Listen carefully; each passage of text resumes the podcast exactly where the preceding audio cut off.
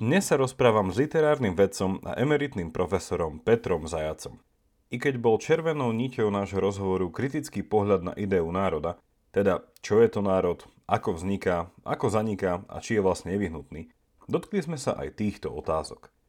Čo je to ten inovatívny, tzv. synopticko-pulzačný model slovenského romantizmu? Prečo neexistuje nejaký jednotný a lineárny prúd štúrovcov? Prečo by sme nemali chápať kľúčové obdobie 19. storočia ako monolitické, ale radšej ho vnímať ako veľmi dynamické a pluralitné, zložené z dramatických príbehov? Aký je rozdiel medzi dvomi základnými pohľadmi na vznik národa, teda modelom organistickým a konceptuálnym, sú nevyhnutne v protiklade? Je národno-budovateľský proces postavený vždy na idei vyvoleného národa? Prečo si samotné romantické hnutie myslelo, že stroskotalo? O čom hovoria štyri štúrové koncepty slovenského národa a ktorý a prečo zvíťazil? Smeruje Európska únia, teda Únia európskych národov k federácii? A v akej fáze svojho života je v súčasnosti slovenský národ? Pred samotným rozhovorom mi dovolte ešte pár slovami profesora Zajaca predstaviť. Peter Zajac sa narodil v povojnovom roku 1946 a svoje univerzitné roky strávil štúdium slovenčiny a nemčiny na Univerzite Komenského v Bratislave a tiež štúdium germanistiky na Eberhard Karls Universitat v Tubingene. Pred rokom 1989 pracoval ako vydavateľský redaktor, odborný asistent na Pedagogickej fakulte v Nitre a odborný pracovník Literárno-vedeckého ústavu SAV v Bratislave. Po roku 1989 sa stal riaditeľom a vedeckým pracovníkom Ústavu slovenskej literatúry SAV v Bratislave a profesorom na Inštitúte slavistiky Humboldtovej univerzity v Berlíne. V roku 1989 bol jedným zo zakladajúcich členov verejnosti proti násiliu a neskôr aj zakladateľom a 5 rokov tiež predsedom OKS. Tento rok mu bola udelená prestížna európska cena svätého Vojtecha za mier slobodu a spoluprácu v Európe, ktorú udeluje nemecká Adalbert Stiftung. Pred zvučkou ešte do tradičné oznámo pozvanie. Všetko dobré potrebuje svoj čas. A je tomu tak aj pri našom podcaste. Ak ti dáva počúvanie nášho podcastu zmysel, budeme vďační za každý dar. Drobný i štedrý. Všetko potrebné info o tom, ako nás podporiť, nájdeš na pravidelnadavka.sk. Veľká vďaka, vážime si to. Vítajte pri 87. pravidelnej dávke a dnes sa rozprávam s profesorom Petrom Zajacom.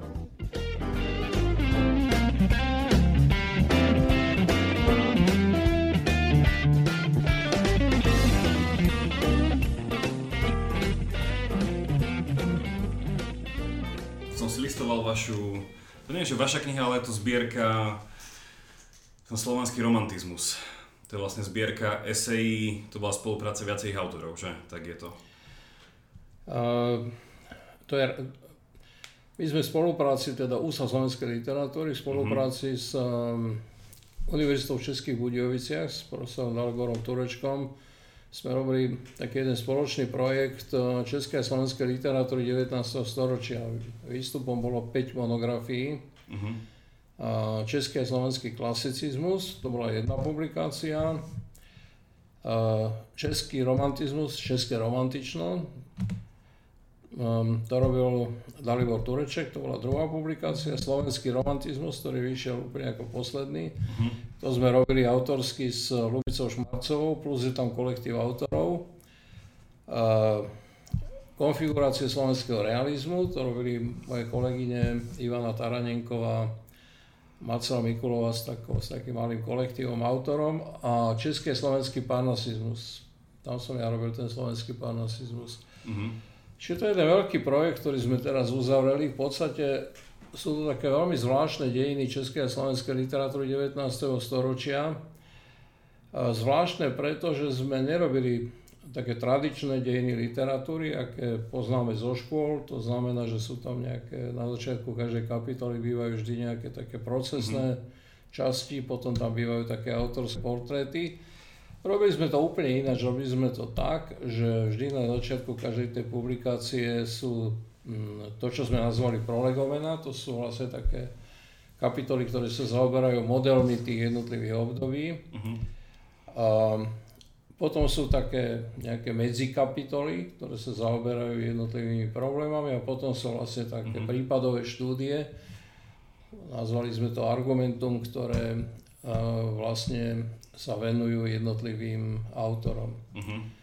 V prípade slovenského romantizmu uh, som to prolegome napísal ja, profesor Pichler napísal takú kapitolu z dejín filozofie o romantizme dve moje kolegyne, Lubica Šmarcová a Jana Pacalová, napísali také tie medzikapitoly uh-huh. a tie kapitoly prípadové, tie prípadové štúdie, to je viacero autorov, nejdem ich teraz všetkých vymenúvať, ale teda je tam môj kolega René Bílik, uh-huh. je tam moja kolegyňa Jana Pacalová, Lubica Šmarcová, ale sú tam aj polskí slovakisti a uh-huh. to je zaujímavé, pretože tá mladá polská slovakistika je veľmi, veľmi dobrá, veľmi uh-huh. zaujímavá, veľmi inovatívna a oni sa hneď chytili na ten náš model. A, a teda je to moja už tradičná kolegyňa Joana Gošinská, ale je tam aj Irena Malec mm-hmm. a je tam aj Alexandra Hudimač. No a ešte okrem toho navyše tam robila výtvarné umenie v romantizme a, pani Marta Jerucová. Mm-hmm. A to je a ten základný spôsob je taký, že my sme ten model tých, tých dejín literatúry taký um, lineárny a teda, a teda taký progresivistický, smerujúci vlastne k nejakému progresu sme mm-hmm. zmenili a nazvali sme ho synopticko-pulzačným modelom. A to, to, to, to čo to vlastne je. Áno, a to synopticko-pulzačné nehovorí nič iné, iba to, čo hovorí slovo synopticky a tými synoptickými procesmi v umení, ale aj inde sa zaoberal môj kolega Pavel Matejovič, tak to som mhm. prevzal od neho vlastne. To slovo synopticky hovorí to isté, čo hovorí meteorológia alebo naopak pri synoptických evaneliách, že sú to vlastne súbežné procesy, ktoré zároveň ale interferujú, kde mm-hmm. dochádza k vzájomnému prelínaniu. A už z toho potom vyplýva, že tie procesy nemôžu byť len lineárne, pretože sú veľmi, sú to procesy, ktoré sú v podstate mm, veľmi, veľmi vnútorne diferencované a práve to prelínanie, tá interferencialita vedie potom aj k tomu, že sú veľmi vnútorne diferencované a že aj opisujú e, veľmi zvláštne a rozmanité druhy pohybov, teda nielen pohyby mm, smerom dopredu, ale aj, aj také vratné, vratné procesy, aj procesy, ktoré smerujú niekde nabok, aj procesy, ktoré smerujú vlastne do nejakých slepých mm-hmm. Čím je ten model literatúry potom, ale to platí v podstate pre celú kultúru, je ten model literatúry potom oveľa pružnejší. Mm-hmm. Napríklad, keď už hovoríme o romantizme, Uh, tak vychádzame z konštatovania môjho kolegu Oskara Čepana, ktorý už zomrel pred 20 rokmi, ale zaoberal sa uh, slovenským romantizmom a prišiel na to, že vlastne neexistuje nejaký jednotný prúd štúrovcov, že štúrovci existujú len tam, ako nejaká skupina, kde sú to žiaci štúroví. Uh-huh. Ale že existuje vlastne vnútorne veľmi diferencované národné hnutie tých čias uh-huh. a od neho sa potom odvodzuje, teda od toho národného hnutia ako spoločenského, politického, sociálneho, kultúrneho sa odvodzujú, alebo neodvodzujú, no proste uh-huh. jeho súčasťou sú aj potom, je aj potom romantická literatúra. Čiže ten národný pohyb uh-huh. samotný charakterizujeme dneska ako vnútorne diferencovaný, to je téma Tibora Pichlera. A pre nás v literatúre to znamená, že aj my chápeme romantizmus, teda uh-huh. nehovoríme o, o štúrovej škole, ale hovoríme o romantizme ako vnútorne veľmi diferencovanom, diferencovanom pohybe. Samozrejme, a to treba povedať, že narážame na také normálne, bežné, štandardné chápanie romantizmu, ktoré sa vynie od e, učebníc e, na základných stredných školách, kde sa hovorí stále o štúrovi, štúrovcoch, štúrovskom hnutí. A to sa prenáša v podstate aj do e, všeobecných slovenských dejín, ale prenáša sa to v podstate aj do jazykovedy a do iných oblastí, kde ešte stále v podstate ten monolitický to monolitické chápanie um, dejín slovenskej kultúry a spoločnosti mm-hmm. a teda aj literatúry 19. storočia v podstate dominuje. Čiže to nové, to čo je inovatívne, je, že sme úplne ten, ten lineárny monolitický model sme, uh, sme zmenili na vnútorne veľmi diferencovaný a mhm. nelineárny model. A to je, myslím si, zásluha toho nášho projektu. Uh-huh. Keďže tomu Oskarovi Čepanovi to trvalo od začiatku 70. rokov dodnes, a, a ešte stále ten jeho, to jeho chápanie romantizmu sa nepresadilo, tak predpokladám, že možno tak o 50, o 50 rokov, že sa staneme štandardnou výbavou chápania slovenskej literatúry a že aj na školách sa budú učiť deti ano. o tom. Prečo to hovorím? Pretože je to oveľa vzrušujúcejšie aj pre tie detská. Hej.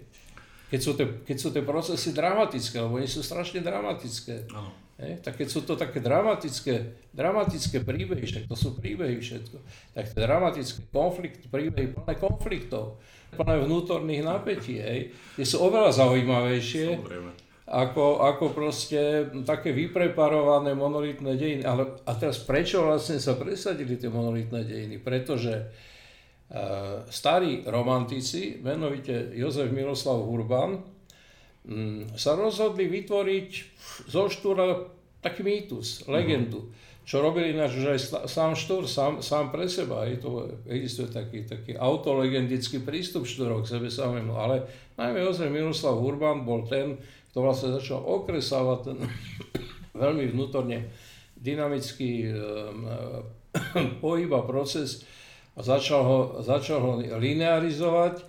Uh, jednoducho preto, aby nepripustil nejaké pochybnosti o tom národnom pohybe a, um, a aby, aby nejakým spôsobom um, no čo, aby nejakým spôsobom mu zabezpečil vlastne taký, také takú hrdinskú podobu, dá sa mm-hmm. povedať. Mm-hmm. Vlastne potom uh, naši poslucháči, že o 50 rokov prídeme sa opäť porozprávať, či sa presadil tento uh, pružnejší model. Ako poslucháči z nášho nadpisu tušia, dneska sa chceme rozprávať viacej aj v rámci toho romantizmu, aj možno vzhľadom na dnešnú situáciu na niečo, čo nazývame, že pojem alebo koncept takže národa, národnosti, národno-budovateľských procesov alebo nejaký ten mýtus ohľadne toho. No ja by som aj v kontexte vlastne tejto uh, knihy alebo tejto zbierky tohto, tohto väčšieho diela, ktoré som inak našiel v knihkupectve v, medzi učebnicami, čiže je tam a už si to môžu žiaci kúpiť, čiže hľadal som to nejaké histórie. pekne, dodáva nám to nádej. Áno, ja som to, hľadal, som to, hľadal som to medzi uh, knihami historickými, mm. potom slovenská literatúra a našiel som to medzi učebnicami. Takže som bol, som bol potešený. Tak začal by som tak úplne jednoduchú otázkou, že aj vzhľadom na uh, túto knihu, ako chápete, že čo je to národ a ako vznikal na Slovensku nejaký národ? Takýmto niečím by som začal. Tak tých konceptov národa je veľmi veľa. Hej. Teda také dva základné koncepty národa, to je jedno teda, či slovenského alebo akéhokoľvek iného, európskeho alebo aj neeurópskeho národa.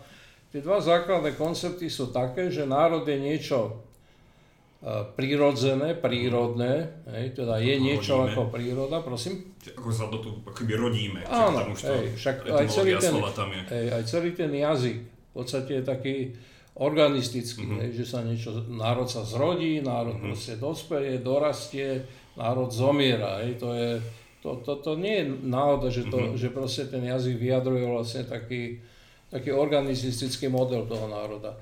A že vlastne keď píšeme dejiny toho národa, tak nerobíme nič iné, iba rekonštruujeme ten príbeh v takej podobe, v akej sa odohrával. To bolo mm-hmm. napríklad v dejinách slovenskej literatúry, ešte moji kolegovia starší vychádzali z takéhoto chápania ako celkom samozrejmeho, samozrejme a, a, a nespochybniteľného. Druhý taký mm-hmm. koncept, ktorý teda u nás ešte v Československu rozvinul môj kolega Vladimír Macura, boli sme veľkí priatelia, on robil v Ústave českej literatúry a mm, napísal veľmi krásnu knižku, teda, e, ktorá sa volala, ktorá sa volala Znamení z rodu a on nepoznal ešte tie západoeurópske práce tohto typu, ale v podstate tá, tá, jeho, tá jeho publikácia vychádza z toho, že vlastne začiatkom 19. storočia v tých malých stredoeurópskych národoch sa vytvárali isté konštrukty, mm-hmm. hej, ktoré sa potom pomenovali národom. To, je po, to, to už dneska vieme, že tento istý koncept mal Ernst Geller, hej, Gellner. Mm-hmm. Tento istý koncept uh, mal Anderson a teraz vznikol tam taký konflikt medzi týmito dvoma konceptami. Ja si myslím ale, že ten konflikt je umelý a že je umelý preto, že je to základnou otázkou nie je to, že či, že či sú národy nejakými konceptami, alebo že či vychádzajú z nejakých konceptov. To je dneska úplne samozrejme. Základná otázka je taká, že či tie koncepty sú ľubovoľné, alebo či, sú, alebo či sa presadzujú tie koncepty, ktoré najlepšie zodpovedajú v podstate um, tým dobovým podmienkam, v ktorých sa realizovali. Ja som predstaviteľom proste um, tej, pred, tej predstavy, teda toho konceptu, že áno, samozrejme, že, e, že teda tie, že národy sa, sa, sa vytvárajú ako koncepty, ale že vlastne sa presadzujú tie koncepty, ktoré sú najprimeranejšie tým domovým podmienkam. Čo tým myslím, povedzme pri európskych národoch alebo západoeurópskych národoch.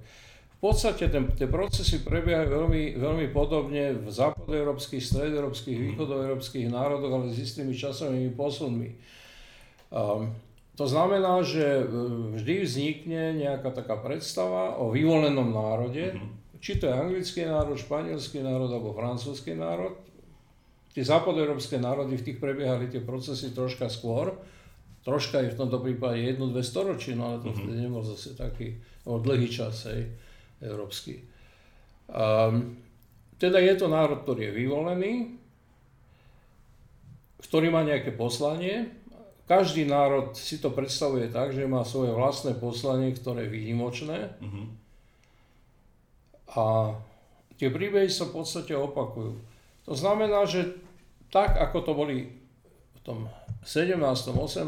storočí západoeurópske národy, ako moderné národy, lebo však slovo národ sa používalo už aj predtým, ale hovoríme o moderných národoch, tak, tak aj, v stredo, aj v strednej Európe v podstate ten vznik tých moderných politických národov, ktorý sa začína niekedy na koncom 18.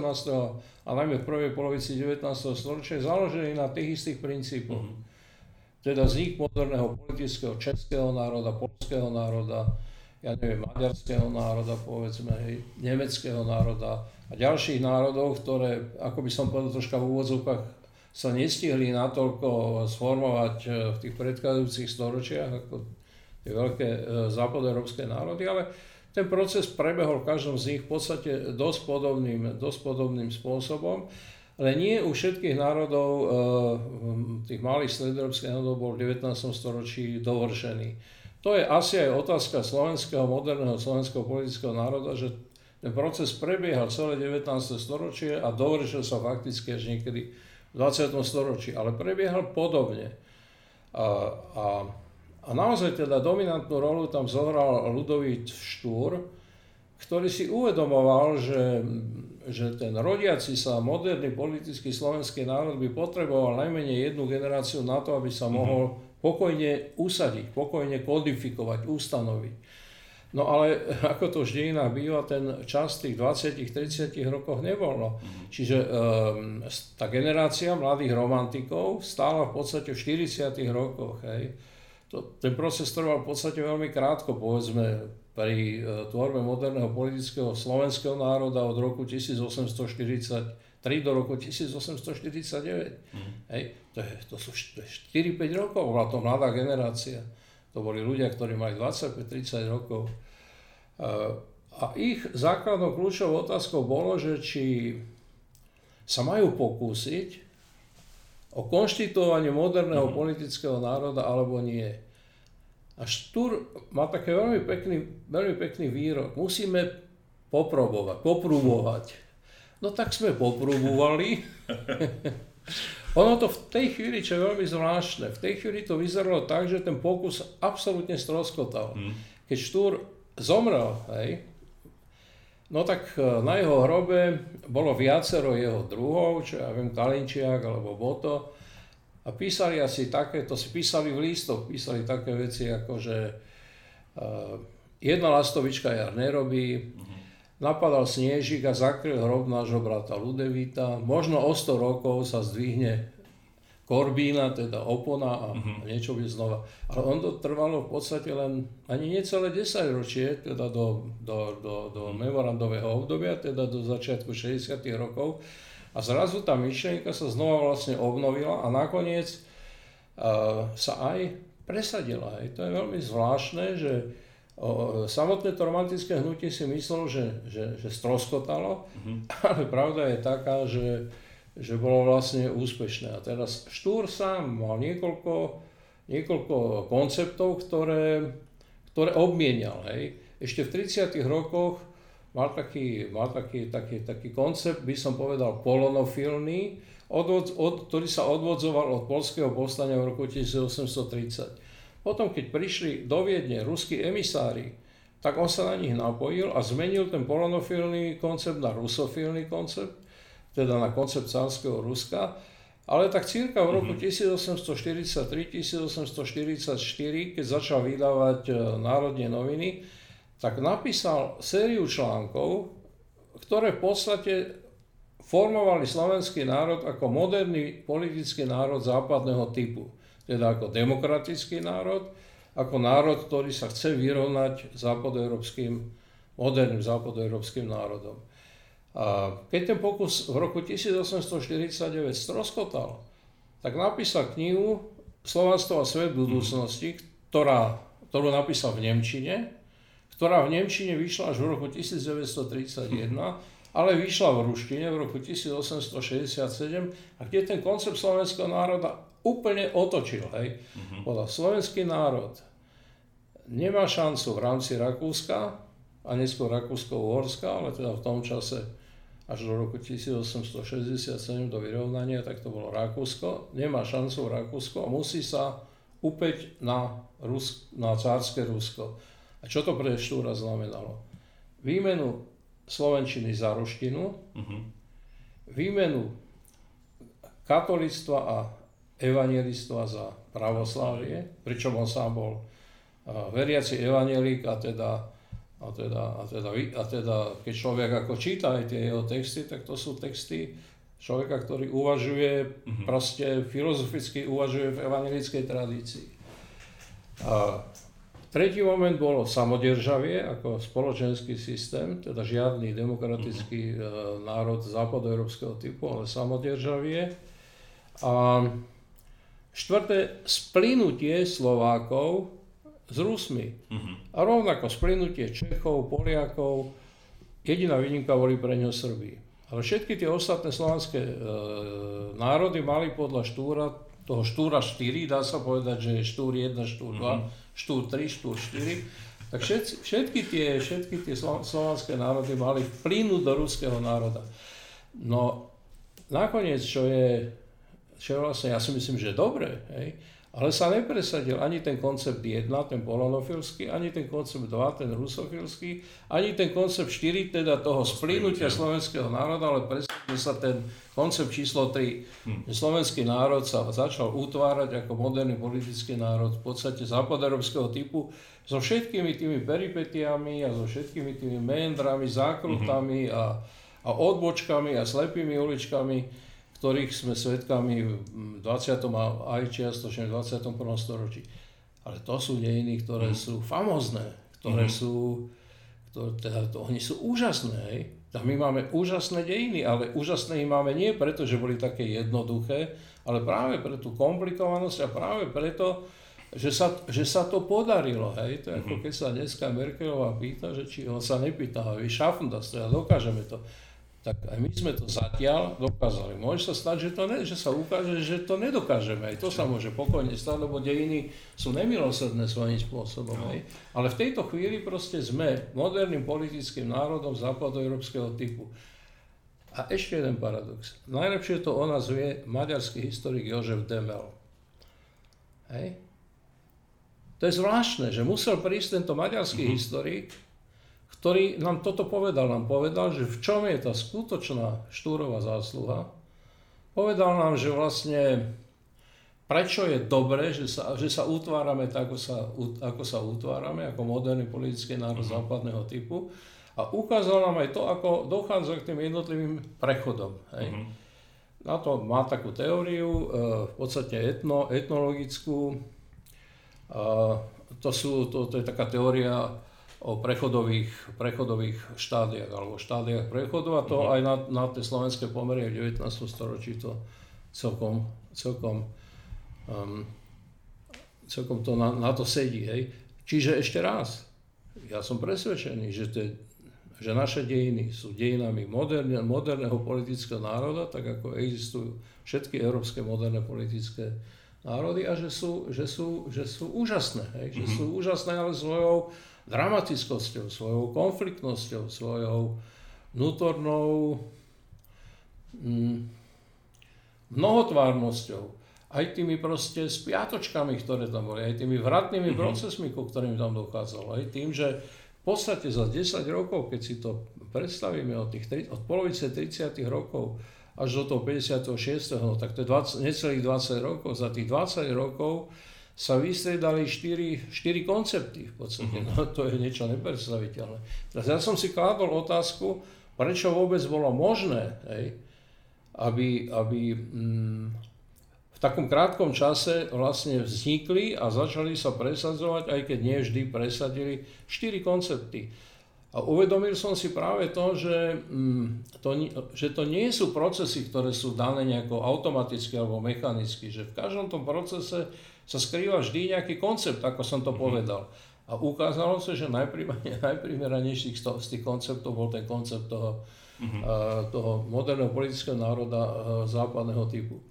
A navyše, dá sa povedať aj to, že mm, nie len, že on sa ukázal tento, ten, tento koncept ako, ako nejakým spôsobom najprimen, dobovo najprimeranejším, ale v tom dlhodobovom, vymedze, mhm. dlhodobom vymedzení, povedzme, no dnes, dnes sa už dá povedať, že fakticky dvoch storočí, hej? ale dá sa povedať aj to, že v tomto sme, že v tomto náš vývoj a rozvoj teda slovenského národa nie je odlišný od iných stredoeurópskych a v podstate uh-huh. ani západoeurópskych národov. Uh-huh. To je dôležité, aspoň si myslím, že to je dôležité, lebo nehovorí, že my máme nejaký, nejaký výnimočný príbeh, ale hovorí, že máme podobný príbeh ako všetky ostatné moderné politické národy, ale samozrejme iný. Hej, to, uh-huh to, čo je iné, to je to, čo je pre ten náš vývin vlastné. Každý ten, každý ten národ sa vyvíja, dneska sa používa veľmi často také slovo singulárne. Hej. Tak aj ten náš vývin bol singulárny v tom zmysle, že je neopakovateľný, uh-huh. ale zároveň má e, vlastnosti, ktoré sú spoločné pre všetky teda tie moderné politické národy. Napadli ma k tomuto ešte také dve otázky. Jedna je na rozvinutie alebo aplikáciu toho, a druhá taká abstraktno-filozofickejšia. Tá, tá aplikácia, že myslíte si, že dnes už Slovensko zo svojich dejín, teda v tom vývoji toho národa, v tom orga, takým organickým pohľadom, že už sme niekde v štádiu, že vyvinutý národ, ktorý už pomaly riskuje svoj zánik, lebo už proste je dosť starý a už nejakým spôsobom už naplnil to svoje. Uh, že či áno, alebo či ešte stále sme niekde na ceste a ešte stále jednoducho ten národ nie je tak ucelený, ak to takto metaforicky môžem povedať. A druhá otázka bola, že um, či vôbec v dnešnej dobe, alebo podstate nejakým progresívnym pohľadom na uh, svet, že či je idea národa ešte potrebná, alebo či sa zmenila, alebo či dneska uvažujeme, či už je to nejaký prežitok, nejaký ten, ten taký koncepčný, taký, nejaká kategória, s ktorou sme sa zžili, proste, že si rozmýšľame, či dneska nemáme začať rozmýšľať nejako nadnárodne, že proste, že ten pojem národa už je prekonaný. Takéto dve otázky. Um, ja som práve preto spomenul ten pojem primeranosti, uh-huh. že len taký model má nádej na úspech, taký koncept má nádej na úspech, ktorý je primeraný tým dobovým podmienkam. Tak keby som mal odpovedať najprv na tú druhú otázku, tak si myslím, že aj dnes je primeraný, najmä v Európe. Spojené štáty sú iný mm-hmm. prípad. Hej. Ja neverím, že v Európe sa dá opakovať príbeh Spojených štátov, teda že môže existovať uh, nejaká Európska federácia, v ktorej by splínuli mm-hmm. všetky národy do nejakého jedného európskeho národa. Neverím v to. Jednoducho preto, že za posledných 200, 300, 400 rokov išiel ten vývoj európskych, európskych národov a európskych štátoch iným smerom ako v Spojených štátoch. Hej. Uh, ja pokladám federáciu ako takú, pokladám za veľmi pekný, veľmi elegantný spôsob usporiadania nejakého štátu, to hovorím rovno, hej. A veľmi rád americkú federáciu, mám veľmi rád nemeckú federáciu, dokonca si myslím, že, že nemecká federácia je tým, čo Nemcom zabraňuje v takej nejakej obrovskej rozpínavosti a že to bol dobrý model, ktorý si oni zvolili po druhej svetovej vojne. Ale zároveň zároveň to nie je nejaké presvedčenie, no to je proste ako historický fakt je, že európske štáty a národy sa vyvíjali ako, ako národné štáty. Hej? A tak aj dneska existujú. A teda je len otázka, do akej miery je možná ich integrácia. V tomto prípade hovoríme o Európskej únii.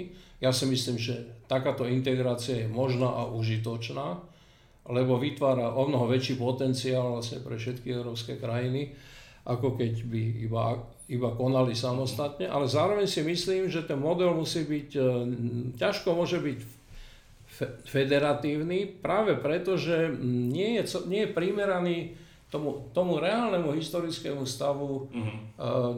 dnešnej Európy. Hej. A teda si myslím, že treba hľadať taký model, v ktorom proste, alebo taký koncept, lebo si myslím, že taký by bol primeraný dnešnej dobe, tak ako ju poznáme e, v Európe. Teda myslím si, že je že primeraný taký model, ktorý hľadá nejakú rovnováhu medzi tým, medzi tým, medzi tým, tými, tými, teda medzi národmi a štátmi, tak ako sa oni historicky utvárali a medzi uh, týmto spoločnou, nazvime to pokojne, to Európskou úniu. Mne sa zdá ten model, ako taký, taký nie taký, taký, taký tuhý, sa mi zdá byť, sa mi zdá byť primeranejší než dobre. Lebo to vidíme na tom, že ako náhle sa začína príliš, príliš ten model zošnurovávať a on sa potom zošnurováva vždy len byrokraticky, hej, no tak to veľmi naráža. Aj tá Európska únia ako nejaký byrokratický aparát vždy naráža vlastne na veľký odpor tých jednotlivých štátov. A teraz keď hovoríme o tom, že vlastne ako by sa dala utvoriť taká Európska federácia, tak si pre, predstavte si to, že by sme narazili na prvú hranicu a to je hranica toho, ako by sa dohodli Francúzi s Nemcami, alebo ja neviem, Francúzi s Angličanmi, alebo Angličania s Nemcami, že kto by bol ten predseda tej vlády, kto by bol ten minister zahraničných vecí. To ako, ako teoretický model je to veľmi pekné, ale ako náhle by prišlo na lávanie chleba, no tak by tam začali vznikať obrovské konflikty. To je odpoveď teda na tú, na tú druhú otázku, že áno, myslím si, že na rozdiel povedzme od Spojených štátov, um, Európs- v Európskej únii um, to nepôjde, minimálne ešte nejaký čas, to nepôjde um, ináč, len teda vo forme mm-hmm. tých jednotlivých štátov zoskupených do, do Európskej únie a teda ja zase na druhej strane si želám, veľmi si želám už nie ani kvôli sebe, ale teda kvôli, kvôli svojim deťom, vnúkom, si želám, aby, aby, ten, aby ten model obstal teda tejto, teda tej Európskej, e, teda Európskej únie ako, ako mm. takého zoskupenia, ktoré je schopné jednak zabezpečiť svojim občanom nejakú, nejakú formu jednak blahobytu, hej, jednak aj e, nejakého civilizačného komfortu, jednak aj nejakej, nejakej, nejakého kultúrneho rozmachu, ale aj nejakého moc, mocenskej, mocenskej proste istoty, teda toho, že tá, tá, ten, to zoskupenie by bol, je schopné, zatiaľ je schopné odolať všetkým možným mocenským chuťkám. A keď hovoríme o mocenských chuťkách, no tak hovoríme celkom prirodzene. Hej. Hovoríme o ruských mocenských chuťkách. A ja by som to, ako by som to povedal, ja to tým Rusom ani nevyčítam, veď oni sú historicky, sú imperiálnou veľmocou, no tak je to pre nich prirodzené. Skôr naopak ma mrzí, keď pre nás nie je prirodzené, aby sme si uvedomili dostatočne, že len ako súčasť nejakého väčšieho celku a ako dobrá súčasť toho väčšieho celku môžeme tomu nejakým spôsobom, ak sme presvedčení, že to je dobré, ako žijeme, takže môžeme nejakým spôsobom odporovať. Teraz sa vrátim ešte k tej prvej otázke, keď mi poviete, že ako znela. Prvá otázka znela, v akom, v akom štádiu je Slovensko čo do svojej národnej cesty? Či už sme proste národ vyzretý, dospelý, či už na druhej strane sme tak prezretí, že proste v tom organickom už možno si musíme dávať pozor, aby sme o ten národ neprišli nejakými inými vplyvmi. Uh, akom, akom sme bode? Um, nikdy nemá žiadny národ nejakú istotu, že prežije. Mm-hmm. Však tých národov... Um, to, si, to, si, to si často ľudia neuvedomujú. Že, že národ nie je samozrejmosť, nie, ktorá národ nie je vôbec žiadna samozrejmosť. No. Ja teraz nepoužijem radšej to slovo prežiť, aby som nepoužíval no. teda tie slova z toho organicistického modelu, ale to nie je žiadna, žiadna samozrejmosť, žiadna prírodná danosť, že národy proste vždy existovali, vždy budú existovať. Však tých národov, ktoré zanikajú, tých je veľa. Tých je viac a myslím, nie som si istý, ale zdá sa mi, že je viac tých národov, ktoré zanikajú, ako tých, ktoré vznikajú. Hej. Čiže mm, ten národ môže existovať len vtedy, keď e, potvrdí svoju úspešnosť uh-huh. hej, a keď e, potvrdí svoju, svoju účelnosť a svoj zmysel. Uh-huh. Hej. A toto je podľa mňa otázka, proste, toto je slovenská otázka. Existuje niečo také ako česká otázka, slovenská otázka. A myslím si, že toto je slovenská otázka, že či budeme mať na to, aby sme boli úspešným národom v tom zmysle slova, aký bude platiť do budúcnosti.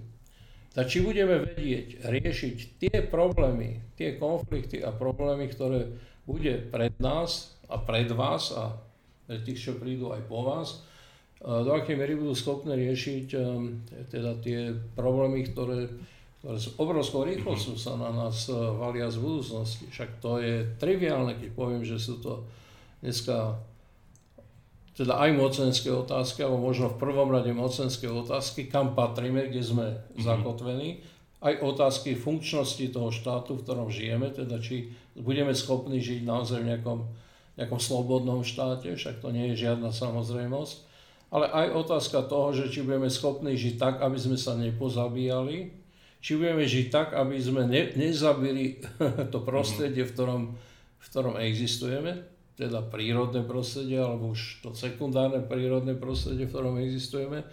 Aj otázka to, či sa budeme vedieť e, vysporiadať e, s takými vecami, ktoré proste mm, v tomto svete budú pribúdať, ako je, ako je pohyb. Hej?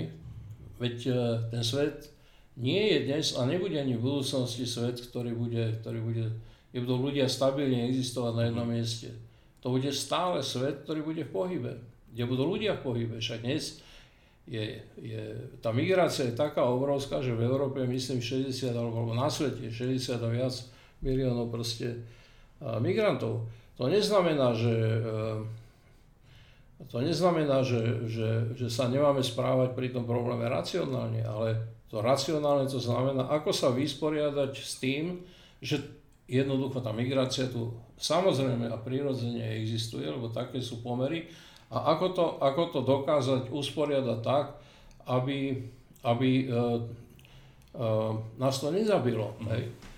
Čiže to je pre mňa otá- základná otázka, že či uh, či sa budeme vedieť vysporiadať s týmito všetkými problémami. A hovorím to rovno, ak to nebudeme vedieť, tak potom tá otázka nebude stáť, že či sme už prezretí alebo nie, jednoducho odídeme do dejín. Ak to mhm. budeme vedieť, no tak potom, do, dokedy budú národy, však to nevieme v tejto chvíli predvídať, dokedy budú existovať ako nejaká forma inštitucionálna zoskupovania, tvorby spoločnosti, budú existovať národné spoločnosti, no tak dovtedy potom budeme viac alebo menej úspešní. Dneska som sa rozprával s profesorom Petrom Zajacom. Ďakujem veľmi pekne za váš čas a dúfam, že to bol ešte len prvý z viacerých rozhovorov. Ďakujem veľmi pekne. Ďakujem aj ja.